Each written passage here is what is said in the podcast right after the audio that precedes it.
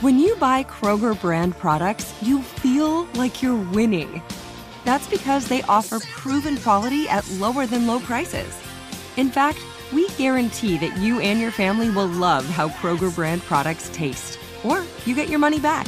So next time you're shopping for the family, look for delicious Kroger brand products because they'll make you all feel like you're winning. Shop now, in store, or online. Kroger, fresh for everyone. What does every grocery store aisle now have in common? Products that come in paper packaging. And we don't just mean the obvious ones like cereal boxes and juice cartons. From beauty products to boxed water, there are more opportunities to go papertarian than ever before. So, why should you? Because paper comes from a renewable resource and can be recycled up to seven times. Simply put, it's the smart choice for the environment. And it turns out, the easiest choice for you. Learn more at howlifeunfolds.com slash papertarian. What do the most successful growing businesses have in common? They're working together in Slack. Slack is where work happens with all your people, data, and information in one AI powered place. Grow your business in Slack. Visit slack.com to get started. Go behind the wheel and under the hood on everything automotive with high speed stuff from howstuffworks.com.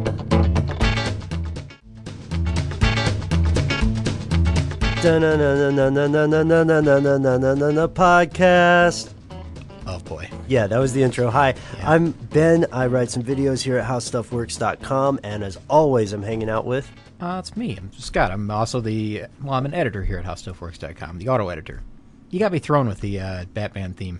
Every once in a while, it. every once in a while, I think people saw the title of the episode when they were clicking on it, so they Yeah. expected a bit of nerdiness. Mm-hmm. So A lot of the uh, the trumpets and all that stuff. Background singers. trumpets. Oh Batman. man, yeah, that'd be nice. Yeah. So okay, the Batmobile.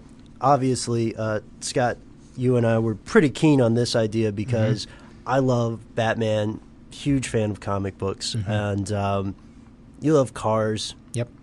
And, I like cars too. And when we talked about uh, when we talked about movie cars, or, or rather um, television cars. yes, We talked about movie car in, in movie cars as well because there's a Batmobile in the movies, of course. Mm-hmm. We talked about it during television cars, and I, I remember clearly that's the car I picked that I would like to drive. That out is, of, out of yeah. all of them, and I think maybe you even seconded that.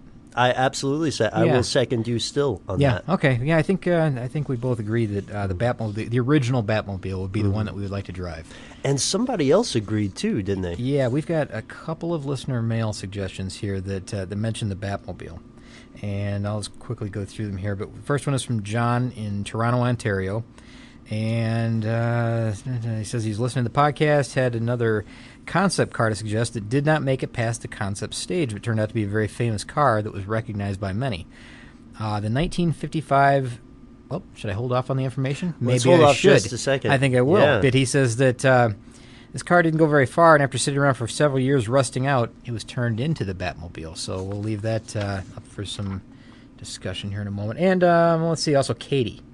And Katie says, oh, you know what? I'm going to read something else that Katie mentioned as well. All right. This is from a while back. This is from like back in the summer. Um, she was commenting on the uh, the, mo- the TV Cars episode, and and and the movie Cars episode. But she does mention the Batmobile later. Um, she says in, in all caps, Matt Damon.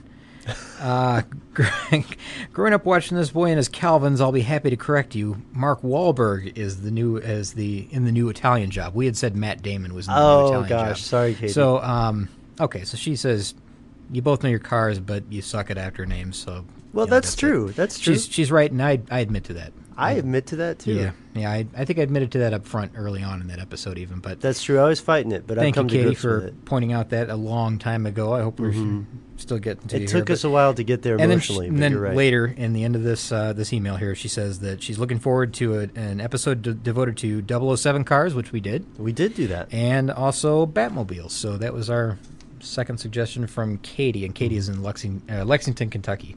Awesome.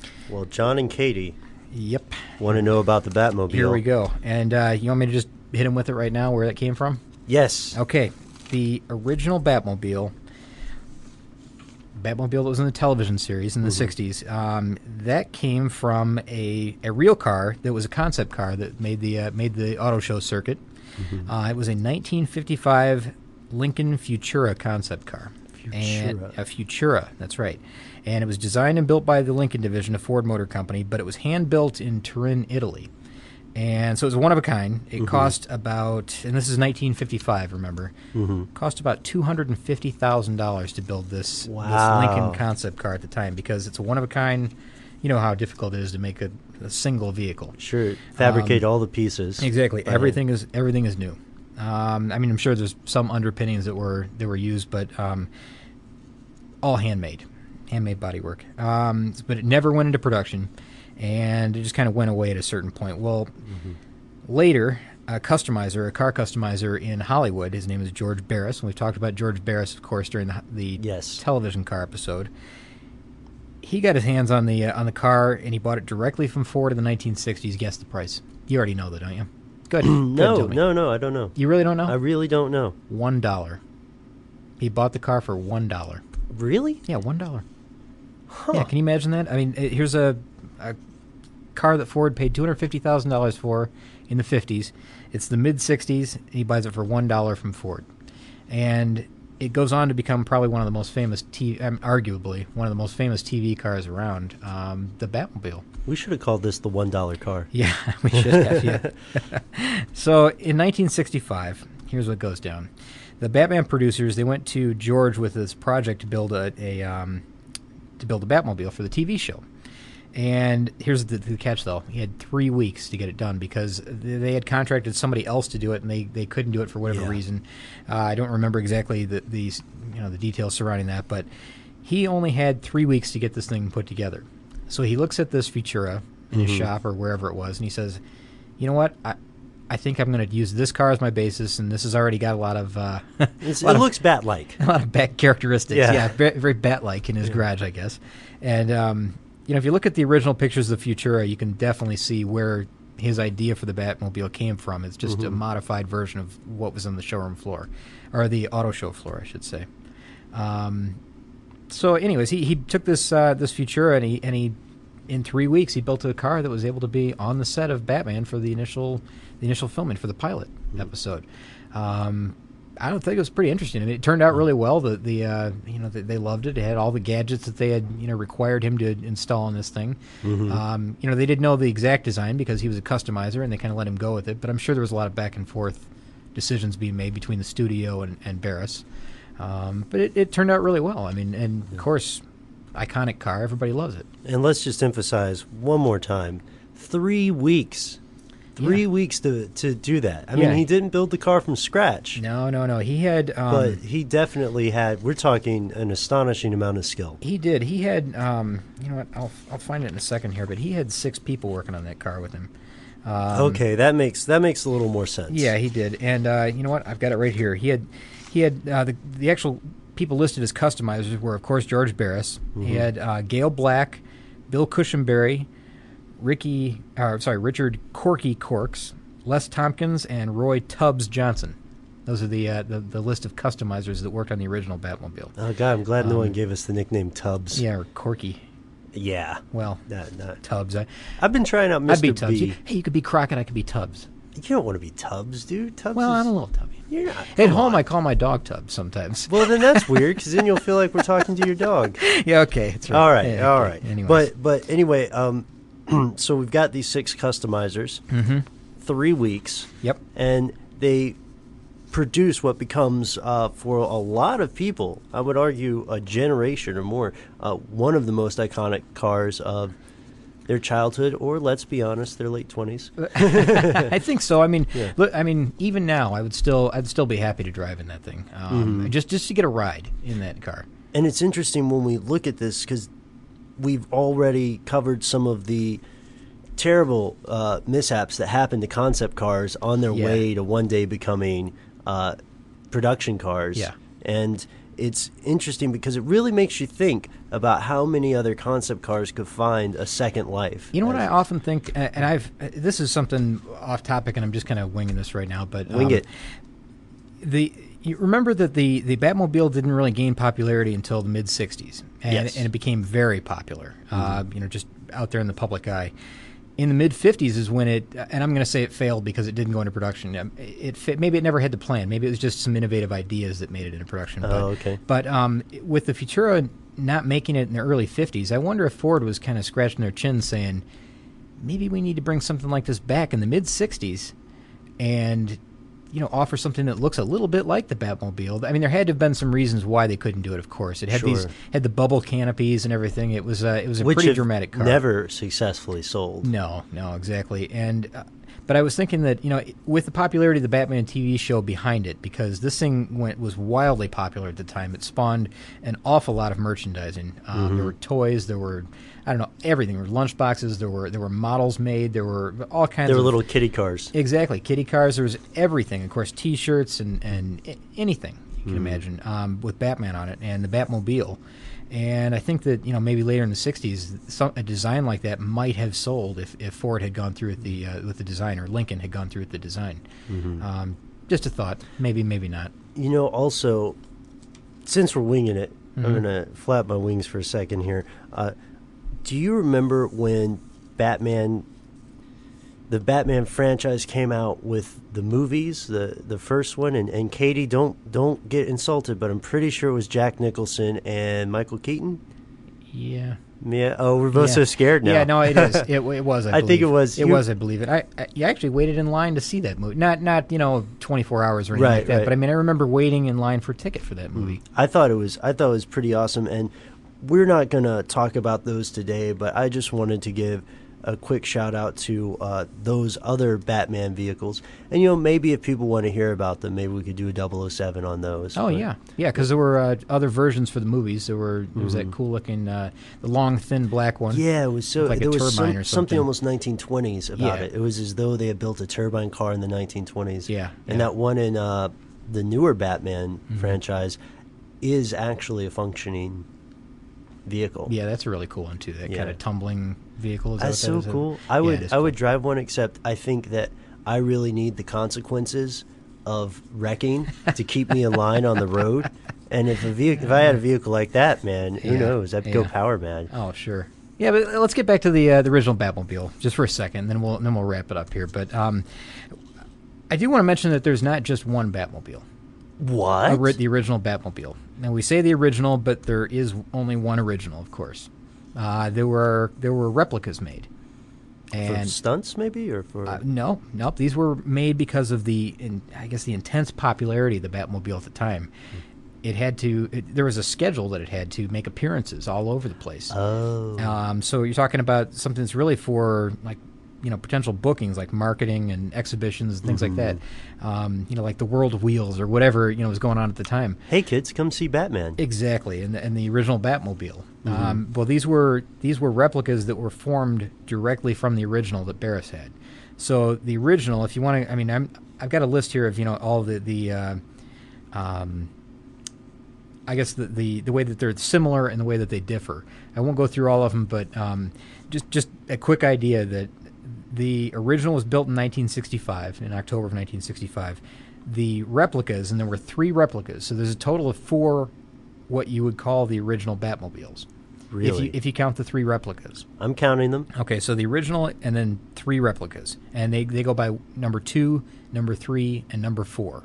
All right. All right, so um, two, three, and four were built in November of 1966. So they were built a year later because they did realize that uh, this was so popular they needed to get it out into the public eye, and it, it helped with the series, uh, the television series, promoting it.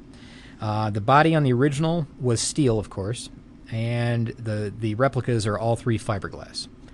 Um, the chassis for the original is, of course, the, the 55 Lincoln Futura, which is a concept car. The other three were built on a 1965 or 1966 Ford Galaxie chassis. Oh, that was so they had a production vehicle that they stretched. They stretched the chassis 11 inches to make it fit uh, because it had a longer bo- longer body work. Um, so you can imagine the size of that thing too. It's a long vehicle. Yeah. yeah. Um, All three of those are that way. Um, the engine differences. Now this is this is kind of interesting. Uh, the original had a 390 cubic inch V8, and so did replica number two. Number three has a 352 V8. Number four stepped all the way up to a 428. Really? So number four has a 428 cubic inch V8, and they call that one the dragster for good reason. That's the one we want. The, yeah, exactly. The dragster. Yeah. Well, the original would be great, but uh, the dragster because it has the power. Um, that was the one that actually toured um, toured the U.S. and kind of went to a lot of different exhibition drag races and actually raced against other people and just exhibition runs. That's so cool. Yeah, it really is cool. So you'd see the the, the real dragster, uh, the real Batmobile running at the race course, and I've seen a lot of signed photographs of this thing on, on the track. It's pretty cool. Um, the original, of course, because it was steel versus fiberglass, weighed 5,500 pounds versus the replicas, which only weigh 3,800 pounds. Wow. So again, you got that number four replica that weighs 3,800 pounds with the 428, which is pretty strong. Yeah. Um, I don't know. Let's just uh, okay. I'll just go one more quick thing. Two things really. The current owner uh, is listed in uh, you know wherever I got this from. I'll have to look. You're reading my mind, man. This is what I want to know. Where are these cars now? Okay, good. George George Barris still owns the original. uh, it's in it's no, in I'm not mad at him. North That's Hollywood, fair. California. Of course, it's fair. He's That's fair. the. I'll tell you the estimated value in a moment of the original. But George Barris has the original, and he's the original owner, of course. Sure. Um, someone named Dr. Dave Anderson in Virginia owns the other one, the, the second one. Dr. Dave, cool name. Well, he that's what they say. it. Yeah. These again, these are cars, so they could switch hands. Any, it may have been sold last weekend. I don't know. You Fair just never know. Um, the Hart Collection in Redmond, uh, Redmond, Washington, owns number three, and then someone named Doug Jackson in Southern California owns number four, uh, the dragster. And the estimated value, number three and four have an estimated value around two hundred and seventeen thousand dollars. Okay. Not bad, right? Not- not That's bad. Pretty good. The uh, replica number two has an unknown value. I don't know why they, they placed it unknown. Maybe it's just what he paid for it because it's the last known price. Okay. Estimated value of the original. Care to guess? Come on, Scott. All right, man. Uh, eight hundred thousand Up. A little higher. million, Higher. One point two million. I'm just going to tell you. oh, okay. $2 million. Ah, It's estimated that the original Batmobile is $2 million in value. Um, and that's the one that Barris has. oh, Scott. Pretty cool, huh? yeah. I mean, that's that's the original though. That's the oh, uh, you know what? One more quick thing, and then we're done. Let's I do promise. it. I promise. They all have this finish on them now. Remember, we, we see it as like a shiny black car. Yes. They now have what's called bat fuzz on them. Bat fuzz. Bat fuzz, yeah. And this is I thought this was really interesting because I had no idea. Is it intentionally supposed to It's, look like? it's fuzzy. Yeah, it looks like a bat. And the, the reason that it has this, it's a velvety finish that was applied or sprayed on the surface. Uh, it was it was put on the vehicles in the early 1970s because all the cars were beginning to get covered with little uh, stress fractures and cracks. Right, Because okay. black paint shows uh, a lot of flaws, a lot of sho- shows cracks and, Mm-hmm. and dents and dings. And of course, these are these are working vehicles. They were they were on the set in action yeah. um, this bat fuzz paint was uh, was meant to just hide the imperfections. It's kind of a matte finish. So like imagine, um, you know, we, we put uh, stuff to dull the uh, dull the lights so that you know Sure. maybe you don't get that reflection. The exact same idea with the bat fuzz. Bat fuzz. Bat fuzz, yeah. All the cars are covered with bat fuzz, so they've got this uh, this really weird finish, like a velvety finish to them if you touch them. I just want to say it one more time. Bat fuzz. Yeah, that's right. That's, oh, I promised you, didn't I? Oh, it's fine. It's fine. I'm gonna I'm gonna give you a time waster here. Waste my time, dude. HolySmokesBatman.com. Go to HolySmokesBatman.com. Holy smokes, Batman. HolySmokesBatman.com. All one word. Yep. Listen to you. You select listen to all the holy blank Batmans, and or you can view you know or you can view select you know view view these and select them one at a time and listen to them. You just download them. Get your favorites. But where Robin says holy something Batman. yeah, like And- holy hand grenade, Batman. Exactly. And if you if you select listen to all the holy blank Batmans, there is a list of there must be Ben I- would guess 300 of these and they will go in order all the way down the list and you can watch them as they play. And some of them have a little bit of background with them. Others are just Robin saying, you know, holy popcorn Batman. Yeah. Mm-hmm. Holy polar ice sheet Batman. Holy T-shot Batman. You know that type of thing. It's crazy. It's really funny, but you know you just wonder what context these were in because he's talking about all kinds of different things and you, you can't imagine what situations they were in. Maybe that's how we should have opened it. Maybe I should have done a holy something. Yeah, there's a million of them, and they're Yeah. funny. I tell you, if you if you go there and listen to all of them, I I just kind of let it play as I was doing other work. Some of them I had to back up and play again because I couldn't believe he was saying what he was. I, you know, I've tried to do that sort of formula for a joke sometimes, and maybe it's because they were strangers or whatever that I Mm-hmm. was saying it to. I'm kidding. Um, It doesn't work though. I don't have the panache or whatever it is you need. Yeah, holy smokes, holysmokesbatman.com. It's very funny. Oh, I do have one for you. Okay, Holy listener mail. fantastic. All right, so Chris writes in, um, and Chris is responding to our podcast on interstate highways. And Chris is a highway engineer, so he had an answer. You remember, Scott, we asked people uh, to verify that vertical clearance question? I do. Yeah, so he writes in and says the highway design specifications were indeed intended to serve the military's needs because back in the 1950s, when the interstate highway idea was proposed, traffic was not nearly as voluminous Correct. as present day, so the vertical height would have been set to the military specs. Incidentally, for the National Interstate Highway System, the minimal vertical overhead clearance for new and rebuilt highways is 16 feet plus, and an additional 6 inches to account for future highway pavement oh. overlays. Okay, so when they're originally built at 16 feet 6 inches at minimum, mm-hmm. right? Yeah, and so, and that makes sense because every time they repave the road, the surface goes up a little, Yeah. which I didn't think about. Yeah. And uh, anything else requires a sign that warns you that's less than 16 feet. Very good. Okay. So thank you, Chris from Valley Forge, Pennsylvania, for, for breaking that down for us. And um, see, that's that's what I've got. How do you feel about this? Yeah, me too. Yeah. All right. Well, everybody, once again, Scott and I are going to uh, retreat uh, into the Batcave. into the into the Bat Cave of Studio 1A, and we're gonna leave you uh, with one last message, which is, of course, uh, how much we love listener mail because we do, right, Scott? We do. All right, so if anybody wants to send us a topic or a suggestion or a joke or maybe a recommendation of a good restaurant or Really, a a joke? You want them to send jokes? Yeah, I guess I'm kind of opening a door Oh, there. okay. Okay. good jokes. That's not going to help. All right, where did No, it doesn't help. That's all in the, uh, the eye of the beholder. Right. Right, right. The ear. Ear of the beholder. Yeah, oh okay. man. All right. What's the email address? Email address is highspeedstuff at howstuffworks.com. For more on this and thousands of other topics, visit howstuffworks.com. Let us know what you think. Send an email to podcast at howstuffworks.com. And be sure to check out the High Speed Stuff blog on the howstuffworks.com homepage.